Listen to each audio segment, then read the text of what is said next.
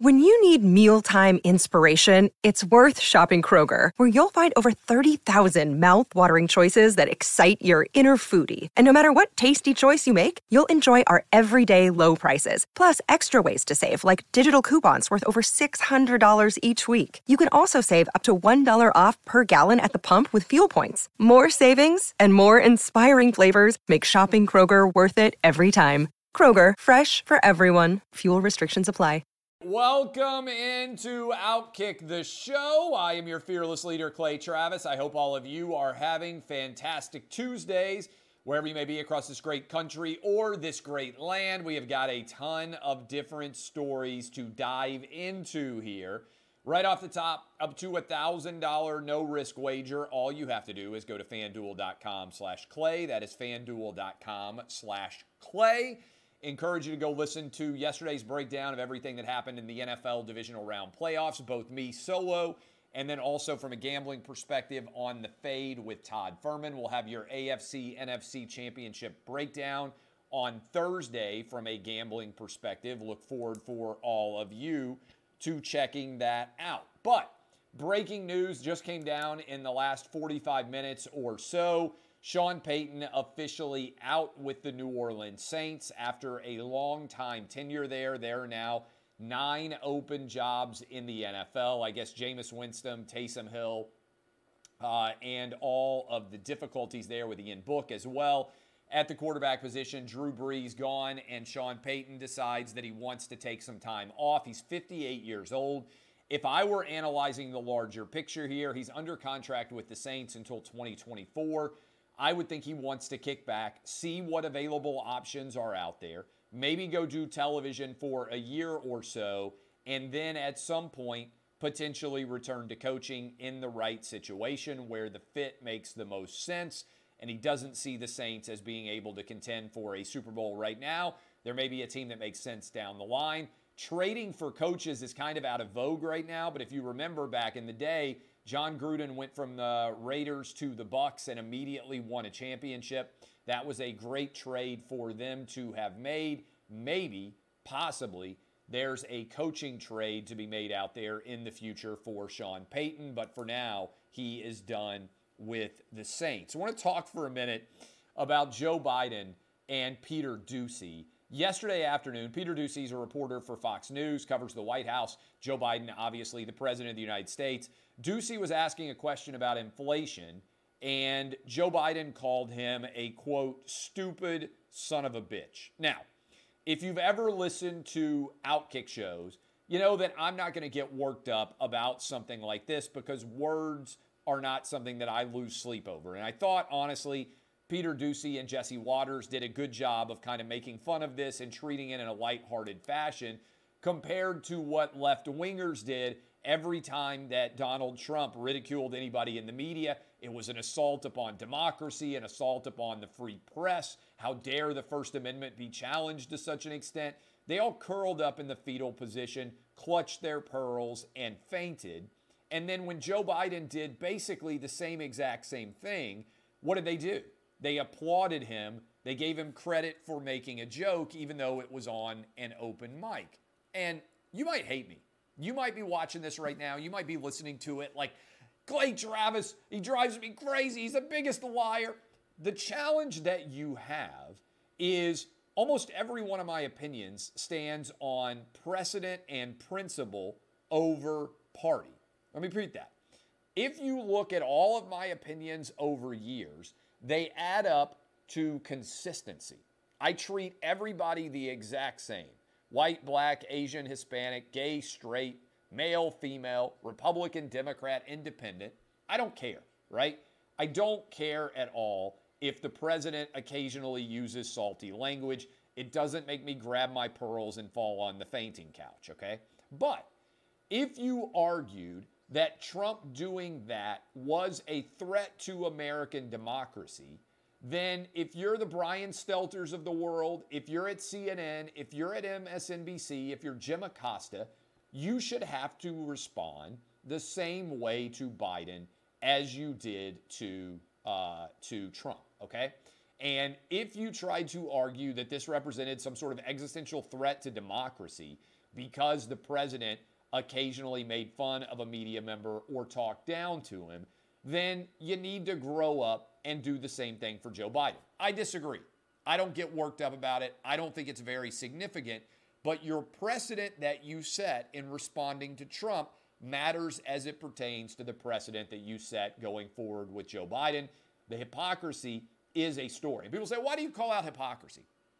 Because there's about 30% of people who are Democrats, there's about 30% of people who are Republicans, and there are a solid 40% of people in the middle that I would call persuadable, right? They're somewhat independent. They might have voted for Donald Trump. They might have voted for uh, for Barack Obama. They might have voted for Joe Biden. They might vote for Ron DeSantis in the future, or Donald Trump again, or whatever else. I would put myself in that category. People are like, "Oh, you're alt right. You're so far right wing." No, I just apply consistent principles, and the world has so gone insane that I seem like I'm right wing, particularly in the world of sports where you're a right winger. If you say, hey, you know what? I don't think a biological man should swim against a biological woman. I think that's wrong. I don't think a biological man should set an all-time record against uh, a uh, against a woman, right? If he's a biological man. And so that is the principle and the precedent upon which I stand. And I wish more people did it. But I think one reason why the audience for Outkick and why the audience for the Clay Travis and Buck Sexton show continues to skyrocket is because there are so few people that are consistently honest with their audience that there is a desperate demand for it. And people are finding our shows and our content, which is sane in an insane world. And building on that, YouTube refused to allow us to post our interview with Senator Rand Paul of Kentucky last week. They actually suspended the Clay Travis and Buck Sexton show account for seven days for posting an interview. And I want you to think about this now for a minute. Whether you love or hate me, whether you love and hate our radio show, we're the biggest radio show in the country. I mean, by raw audience, we are the biggest radio show in the country. We're big for a podcast, but the radio show is a Leviathan, okay? So we bring on the democratically elected senator from Kentucky, and he shares his opinions on public policy issues of the day, COVID and otherwise. If you are a voter in Kentucky, you deserve the right to be able to see as many different opinions as are out there surrounding any of your elected officials, including certainly your senator from the state of Kentucky.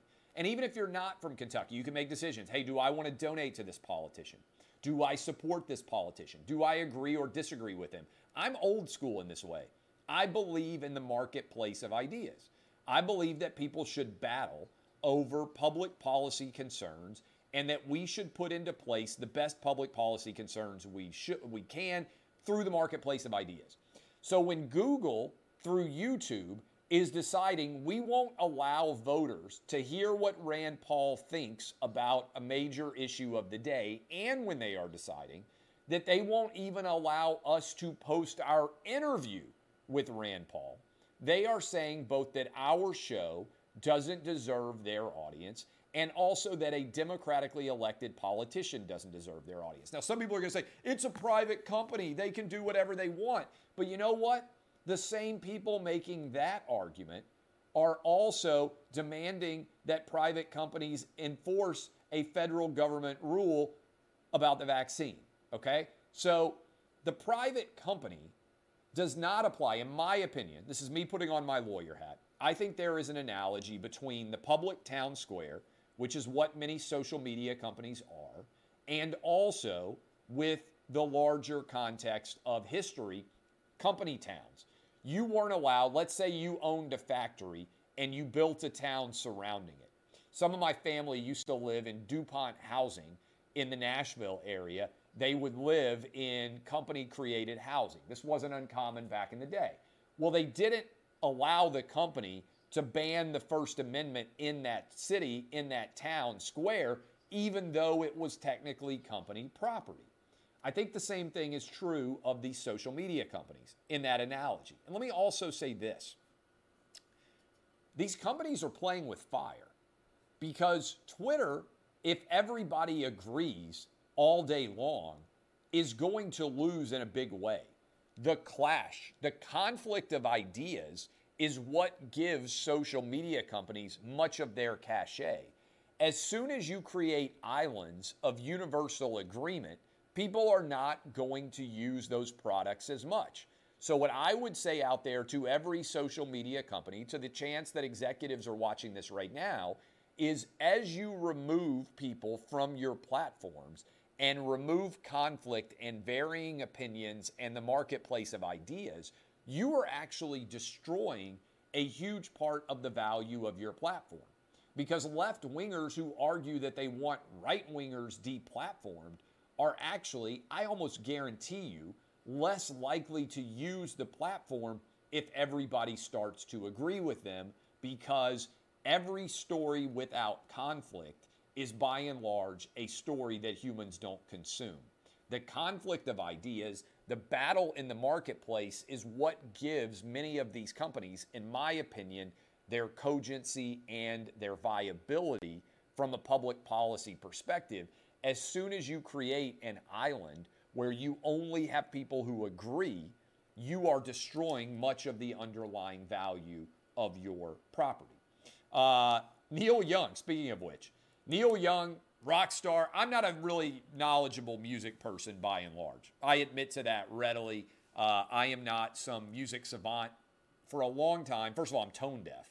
Uh, back in the day, when I was in high school chorus, my chorus teacher, James Scandrick, he told me, hey, you announced the songs. You got a great voice. You have no ability to analyze tone. So you're a bass, your voice carries well, but you are discordant in the way that you sing with the basses. You just mouth the words to the song and you announce what the song is. It's great. James Scandrick, back in the day, Martin Luther King Magnet High School and junior high, my chorus teacher. Okay?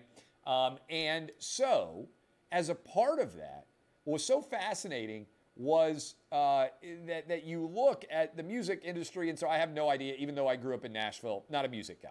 Okay, know a lot of musicians, respect them, not a great music guy. But what is interesting here is Neil Young is wildly overrating how much he matters to Spotify. And also, the rebelliousness inherent in rock music has vanished. It used to be that musicians stood up against the man and against the status quo.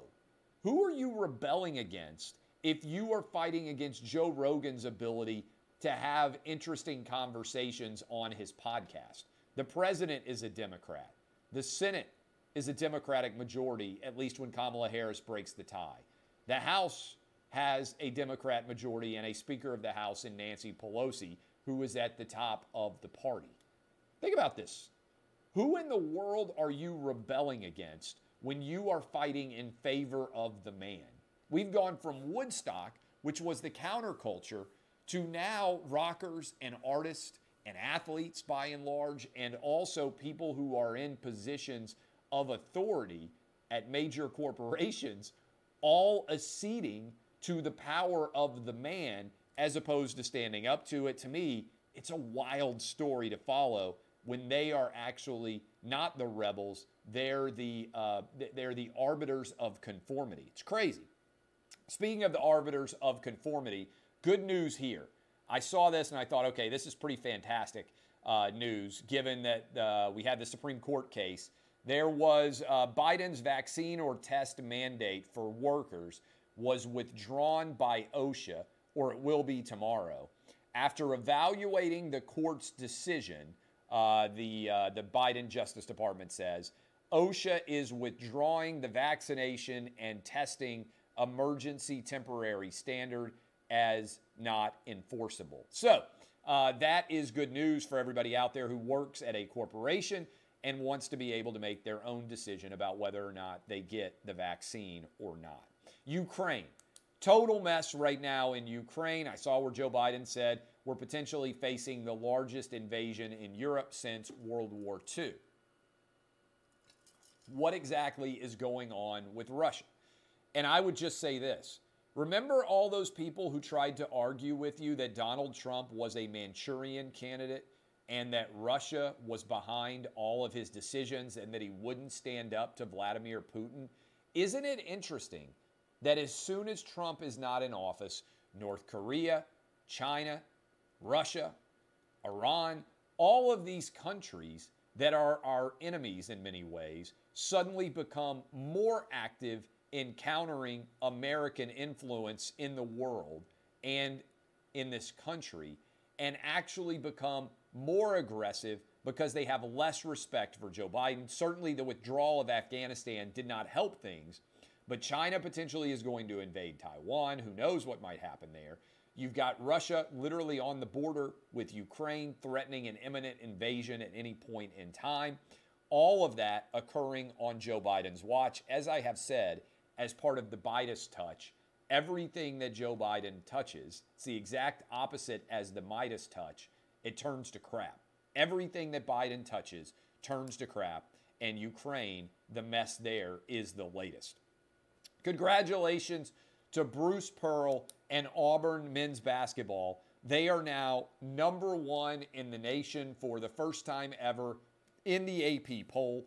Bruce Pearl has been at Auburn for eight years. They may end up being the overall number one team uh, in the NCAA tournament. I love Bruce Pearl. He is, I believe, one of the best coaches in college basketball. The only thing that I wish is that Tennessee had never moved on from Bruce Pearl, that they had fought for him like LSU fought for Will Wade. If Tennessee had stood behind Bruce Pearl, I believe the University of Tennessee would have won a national championship in men's basketball with Bruce Pearl as their coach. And who knows, Auburn might end up doing it with Bruce Pearl as their coach instead. Love Bruce Pearl, Steven Pearl, his son, everything that Pearl represents. He has done an incredible job. Watch some of their game against Kentucky over the weekend.